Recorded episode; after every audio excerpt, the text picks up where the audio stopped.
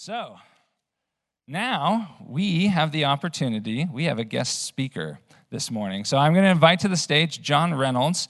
John is our youth director candidate. John has been working with Sam and our amazing volunteers these uh, past this past month, and we don't have anything to announce yet. But I have asked him to come and to share his heart uh, he is here with his wife Alexia, uh, who is a teacher at Trinity Lutheran. She's also uh, been in LPN, who has worked uh, in Alzheimer's care, and they have four boys.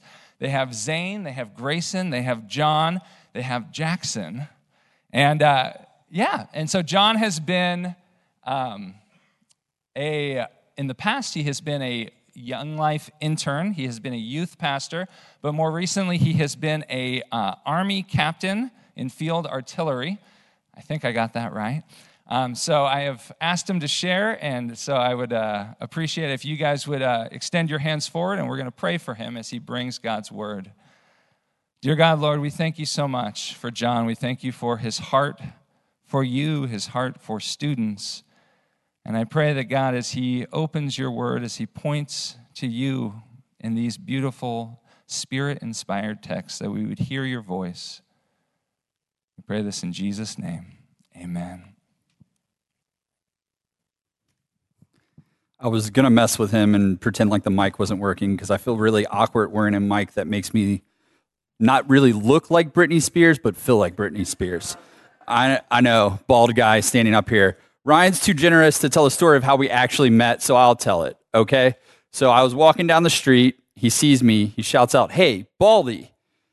What are you doing? I said, Just walking down the street, sir. He's like, Well, I've been off this entire week. Would you mind come and preach at my church today? I'm like, ah, I guess I could. And uh, no, I'm just kidding. So it's been my pleasure, my extreme pleasure, to work with the youth. You guys have a solid group of leaders who've welcomed me in, treated me as part of the team, and allowed me to really do what I enjoy doing. The kids are really intuitive. They're really there for not only the fun and games, but to ask those in depth questions and to long to learn more. And it's been an extreme privilege of mine. Right now, I'm just going to show you some pictures of what we've been doing, right? The very first night I came here, we carved some pumpkins. We're going to go through a few slides of carving pumpkins, some silly faces. You guys may recognize all these kids and or leaders getting in depth, having fun carving these pumpkins. And then this last picture that we're about to come up to is a group photo. If you look, on the far left, I think left, no, right, my right, your left, there we go, I'm getting all turned around, is my son Zane giving a very in depth smile. I joke. He's not smiling at all, he's making a very silly face or whatever, trying to be cool. So I uh, just wanted to point that out to him. And to show that I'm fair, we've also played some games. We got to go play broom hockey, I believe. I keep calling it broom ball because it's a ball, there's not a puck. I don't think it could really be hockey. But here's some here's some photos of us out there on the ice getting after it, getting serious. I think I got cross-checked by Jonah. I'm not 100% sure, but my wife told me I had a mark here. Uh, there was a picture of me jumping and looking foolish. I think we went by that because I was talking. Yeah, it's really small, but if you ignore the gut, because I have slight, quite a dad bod because I'm transitioning out of the army, but I'm I'm even, right? Zane, I made fun of you. I'll make fun of me. I look goofy because I think somebody was trying to shoot a shot. So I was like, let me get out of the way. Didn't think Greg was going to capture that on photo. We've also feasted. We had a Friendsgiving. We were able to have a mini Thanksgiving. Although it was instant potatoes, uh, a little bit against my southern raising, I still went with it. We had a great time. The kids had fun. And lastly, we have found time to actually talk through scripture where we've had great in depth conversations. And specifically, we've been talking about what Jesus says about God through parables. I figured as a parent, I would want to see photos of my kid, right? I would also want to know what this strange bald man who resembles Mr. Clean has been doing with my children over the past few weeks. So, this morning, I'd like to talk to you guys a little bit. Uh, I was really moved. Last week, Ryan was talking about Timothy he said, All scripture is God breathed and is useful. And then he's like, Hang on, we're going to go over Leviticus. So I begged him. I said, There are 613 Levitical laws. Let me do 50 the Sunday I preach. He said, We will be here all day, John. I said, Okay, 20. So we're thinking, right, it's about 1030 right now. We'll get you out of here by about 145 today. Okay, we're going to go through the first 20 Levitical laws. All right, you guys ready? No, I'm kidding. Okay, so you may have noticed the theme. Been talking about generosity this entire time. It's hard to talk about generosity without talking about the Apostle Paul. It's, he's one of the most quoted apostles throughout the entire history of all the apostles. He wrote 13 books in the New Testament. The call to worship today was part of uh, one of his prison epistles, and I'm going to actually read a little bit more of that. So if everyone would please stand with me for a reading of the Word of God, we're going to start in Philippians chapter 3, verse 1. And disclaimer, I, uh, when I was a little kid, I, uh, I got made fun of for the way I read, so I have kind of a little bit of impediment about that. So if I stumble over a word, please uh, don't laugh too loud, all right? Uh oh, I forgot to move the mic. Ryan briefed me on that too. Furthermore, brothers and sisters, rejoice in the Lord. It is no trouble for me to write the same words again, and it is a safeguard to you. Watch out for those dogs, those evildoers, those mutilators of the flesh. For it is we who are the circumcision, we who are we who are the servants of God by the Spirit, who boast in Christ Jesus and who put no confidence in the flesh, though I myself have reason for such consequent confidence. If someone has reason for confidence, I have more. Circumcised on the eighth day of the people of Israel, of the tribe of Benjamin, a Hebrew of Hebrews, in regards to the law, a Pharisee. As for zeal, persecuting the church. As for righteousness based on the law, faultless.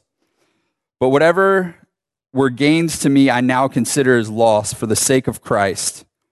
What is more, I consider everything a loss because of the surpassing worth of knowing Christ Jesus, my Lord, for whose sake I have lost all things. I consider them garbage, that I may gain Christ and be found in him, not having a righteousness of my own that comes from the law, but that which comes from faith in Christ the righteousness that comes from God and based on faith. I know, I want to know Christ, yes, know the power of his resurrection and participate in his suffering, becoming like him in his death, so somehow attaining the resurrection from the dead. Not that I have already obtained all of this or that I already arrived at my goal, but I press on to take hold of that which Christ Jesus took hold of me. Brothers and sisters, I do not consider myself yet to have taken hold of it, but one thing I do, forgetting what is behind and straining towards what is ahead, I press on towards the goal of which God has called me heavenward in Christ Jesus. Please pray with me. God, I just thank you for an awesome opportunity to speak to your people, Lord. I ask that you move your spirit through me and use me as your instrument, God, that it's none of John, none of my selfish ambition, none of what I want to say, but all of what you want to say to your people in your body, Lord. It's in your son's holy and wonderful name I pray. Amen. You guys can be seated. Uh, something you may also something about me also i uh, i thought about having everyone sit in a circle like i did with the youth group there but i thought you guys would be a little awkward about that uh, it gives me great anxiety to be on a stage with everyone looking at me. It's like you want something from me, but I don't know. Like, I'm like, do you have a question? Who wants to be involved? Like, I'm a very interactive person. So today we're talk. We started with a scripture from Paul at the beginning, the call to worship. This past month, there's always there's been something weeded in of scripture from Paul. Paul wrote a lot of the New Testament, but I'm a guy who likes to know where did it start and much like a Guy Ritchie movie, we start it in the middle end, and we're going to go back to the beginning, and then we're going to work our way back to the middle end, and then we're going to finish. Okay, so hopefully we can all follow this because I know I got lost three or four times when I was preparing it. I know you guys are smarter than me, but here we go. So we first see Paul, we're introduced to him, and we know him as Saul of Tarsus. I would make a millennial joke for my son to embarrass him, but I think I've already embarrassed him enough today. So we see Saul of Tarsus. We first encounter him. He's a Pharisee. He's a part of the, the inner circle, the Sanhedrin. We're first introduced to him through the story of Stephen in the book of Acts, which was written by Luke. Stephen gives one of the most profound sermons in history in front of the Sanhedrin, even calling them to repent, you stiff necked people who crucified the Savior. And for his reward, they drug him out and they stoned him. He was the first Christian martyr. So that's where we're going to pick up the story, and that's where we see our first encounter with Paul. We're in Acts chapter 7, verse 55 through 58. But Stephen, full of the Holy Spirit, looked up to the heaven and saw the glory of God and Jesus standing at the right hand of God. Look, he said, I see heaven open and the Son of Man standing at the right hand of God. At this, they covered their ears, yelling at the top of their, their voices. They all rushed him, dragged him out of the city, and began to stone him. Meanwhile, the witnesses laid their coats on the ground of the feet of a young man named Saul. And we continue on to eight, chapter 8, verse 1. And Saul approved of their killing of him.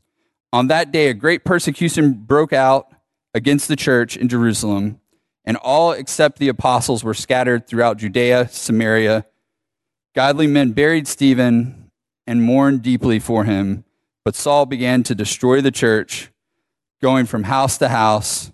He drug off both men and women and put them in prison. So, it's easy to say that's a far cry from the Paul that we know, the person we've been quoting this entire time. When we're first introduced to Saul, there's a few things we, we see and we know about Saul. He's arrogant, he's prideful, he's selfish, he's persecuting and killing God's people. So it's safe to say Paul sorry, Saul, not yet Paul, is putting a lot of confidence in not only his flesh, but his standing. He's a man of affluence and influence because it says he approved of their killing. It didn't say he threw the stones at Stephen. He's a part of the Sanhedrin, which was the inner governing body of the Jewish people at the time. So at a young age, he was a Pharisee of Pharisees, as I read his own confession as he was talking in the book of Philippians. But we see he's prideful, selfish, and he's persecuting God's church. I also put these pictures up here for you guys so you didn't just have to look at my head. If there's a glare off my head, let me know. We could probably turn the lights down. All right? So, if we follow the story here, we move on to cha- Acts chapter 9. So, to set the stage for you, Paul is again that man of affluence, influence. He's getting some some traction, gaining some hype. Now he's ready to take it to the next level of persecution. So in chapter 9, verse 1, meanwhile, Saul was still breathing murderous threats against the Lord's disciples. He went to the high priest and asked him for letters to the synagogues in Damascus, so that if he found anyone there belonging to the way, which is what Christians were called in the first century, the way, um, whether men or women, he might take them prisoner to Jerusalem. So this is where my uh, I'm I'm from the South. I know we didn't cover that before. I'm born and raised in the South. I claim Missouri because it's where I met my lovely wife, but uh, born and raised in the South. This is where my grandfather would say, "This guy's getting a little too big for his britches," which I really didn't understand that phrase until you know later in life. I was like, "What does that even mean?" Uh, he's got a big head. He's drinking his own Kool Aid. Saul's believing his hype. He's like, "I'm the man. I'm going to take it to the next level." I had some success with Stephen. Everyone seems to be listening to me. I've drugged some people out. I've arrested some people here. Let's let's take this show on the road. See how we can get to the next level. So we pick up in chapter oh sorry, still in chapter 9, but in verse 3. As he neared Damascus on his journey, suddenly a light from heaven flashed around him. He fell to the ground and heard a voice from the heaven. Now, before I read this, uh, I am a uh, one of those Gen X kids, you know, uh, the hybrid Gen X and millennials. So I grew up with the voice of James Earl Jones as like Simba's father, right? So that's what I hear every time I read this, and I will spare you my impression of James Earl Jones. Number one, I cough a lot. Number two, I have to do Verizon Wireless first because he used to be the Verizon Wireless guy when you roamed. But so now we I want everyone to just kind of picture that and picture me having a deep, solid, manly voice for a second, please. so a voice to him cry, cries out, Saul, Saul, why do you persecute me? Who are you, Lord? Saul asked. I am Jesus, whom you are persecuting, he replied.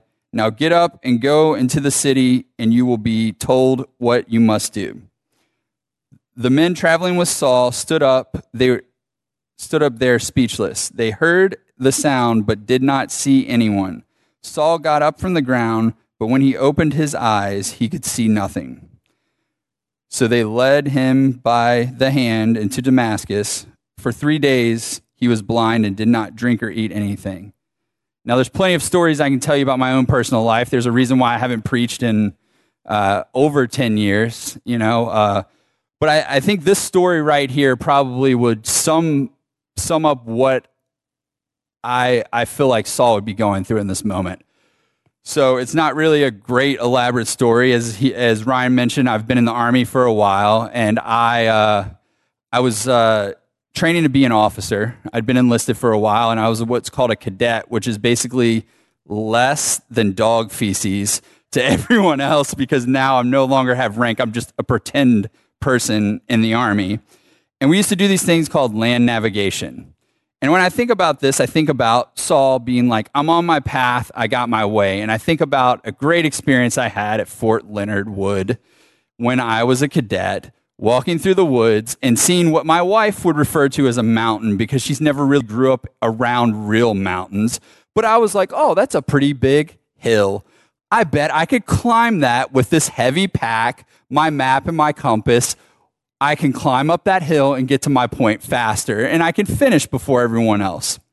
So I'm climbing the hill and, you know, I'm like almost bear crawling. It's not, it's steep. It's not super steep, but it, looking back on it, I shouldn't have done it. And I grab a tree, and being a smart guy, I grab, I shake it a little bit, and I am about three quarters of the way up because I passed halfway, and you can't go down once you passed halfway, right? Because then you're going the same distance. You might as well just keep going. I grab what I think is a solid tree, and it's not. So I fall all the way down. I lose my map, my compass, my score sheet, which uh, keep in mind when you're looking for these points, they're about this big and they're green. Guess what else is green? Trees. so it's hard to find these things. So I fall down the hill, lose my helmet. I still have my pack on though, thankfully. I flipped over, end over end over that. I'm laying on the ground. I don't know if I was knocked out or if I came to. I don't really know the intricacies of that. I just know I was laying there and all I didn't have my phone because you weren't allowed to have your phone. You weren't allowed to have anything but a map and a compass and of course a watch. I look at my watch and I'm like, oh, well, let me see if I can find my map. I had lost my map and my compass in the fall. So I look around in the area for a while, no luck. And then I'm like, oh man, it's starting to get dark. People are going to start worrying about me. They're going to send out a search party and they're going to make a bunch of jokes about how I got lost. So I'm like, keep looking, keep looking. And then I was like, all right, I'm going back. This is where I feel Paul is at right now. He's at a time of course correction. He's not fully made the decision yet, but he's at that time, in that same moment I was at after I fell down the hill. I didn't have a profound light from heaven. I just probably knocked myself out for a few minutes, but he's now at this point in his life. He's willing to look at something else, but he starts off arrogant. Still arrogant, prideful, and selfish. He's going to that road ready to kill God's people. That's all he wants to do. He feels like he's doing the will of God because he has not yet encountered Jesus.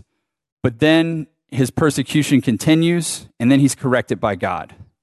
And you start to see the littlest hint of humility shining through. You start to see the littlest hint of his personality shift.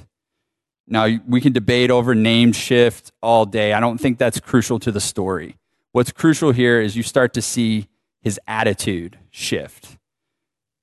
And that's where we start to see a change in him. And we pick up in uh, verse 10 with Ananias. So in Damascus, there is a disciple named Ananias. The Lord called to him in a vision Ananias, yes, Lord, he answered. The Lord told him, Go to the house of Judas on Straight Street and ask for a man from Tarshish named Saul.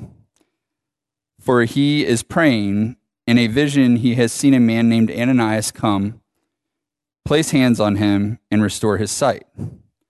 Lord, Ananias answers, I have heard of many reports about this man and all harm all the harm he has done to your holy people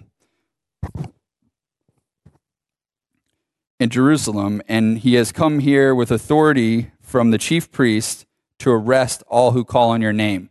So this is that moment where we've all been there, right? Where we're like, "Hey God, is this thing on? Like, did I hear you talking to my good ear? Like I used to shoot cannons, God. You want me to go to who?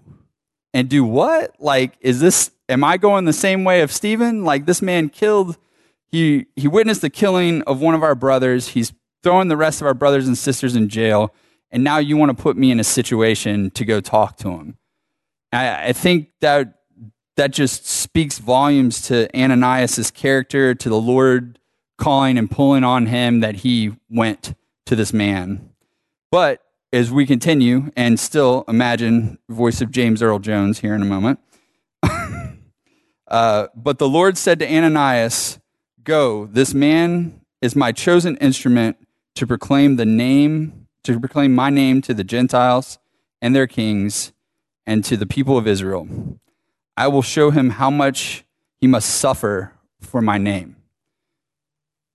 So this this shows that God's plan is not always our plan, right? But God's plan is always perfect because we know how the story turns out. We know that Saul eventually turns into Paul. And from that we get the most quoted apostle in the entire New Testament. We get countless we get epistles from prison, epistles to pastors, and we also get letters to church on how to structure and govern your church, how to act holy as God, and how to live a life like God. But we see Paul instantly starts teaching after this. He goes to the synagogues, he starts proclaiming Jesus Christ as Lord, he starts teaching instantly. And we see that God holds true to his promise too when we turn to Corinthians, as Paul gives an account in 2 Corinthians verses 24, starting in verse 24, of all, to that point of all the all the trials and all the sufferings he's been through. Five times I've received from the Jews 40 lashes minus one. Three times I was beaten with rods. Once I was pelted with stones. Three times I was shipwrecked. I spent a night and a day in the open sea. I have been constantly on the move. I have been in danger of rivers, in danger of bandits, in danger from my fellow Jews, in danger from Gentiles, in danger in the cities, in danger in the country, in danger at sea, in danger of false believers. I have labored and toiled and have often gone without sleep. I have known hunger and thirst. I have often gone without food. I have been cold and naked. So, at the start of the story, when we first see Paul, at the beginning, he's a man of affluence influence, someone in the community that would be respected, someone whose opinion was sought after when discerning scripture and when leading. But now we see Saul as Paul.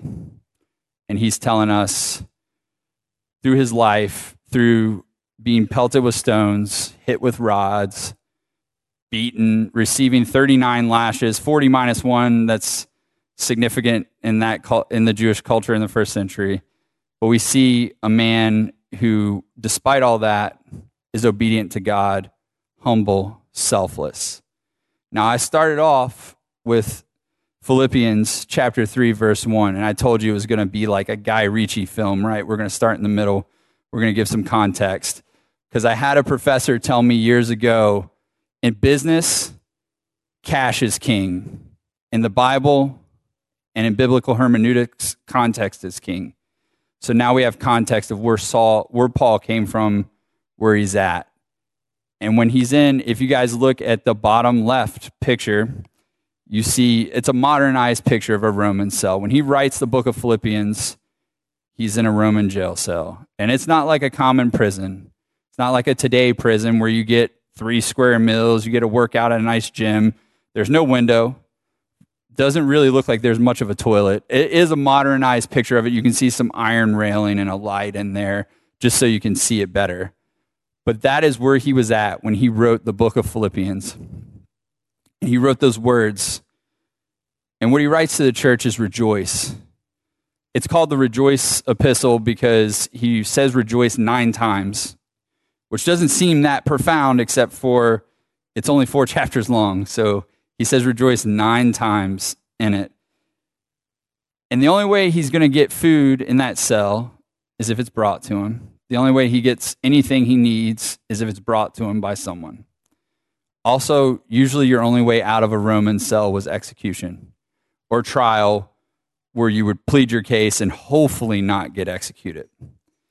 But while he's there, he writes the words that I read at the beginning here. He writes, Rejoice. And he instantly is concerned about the church at Philippi. He's not, Woe is me. My life is over. I used to be this. I used to be that. He tells them, Watch out for these people who are going to tell you one thing that's not true in God.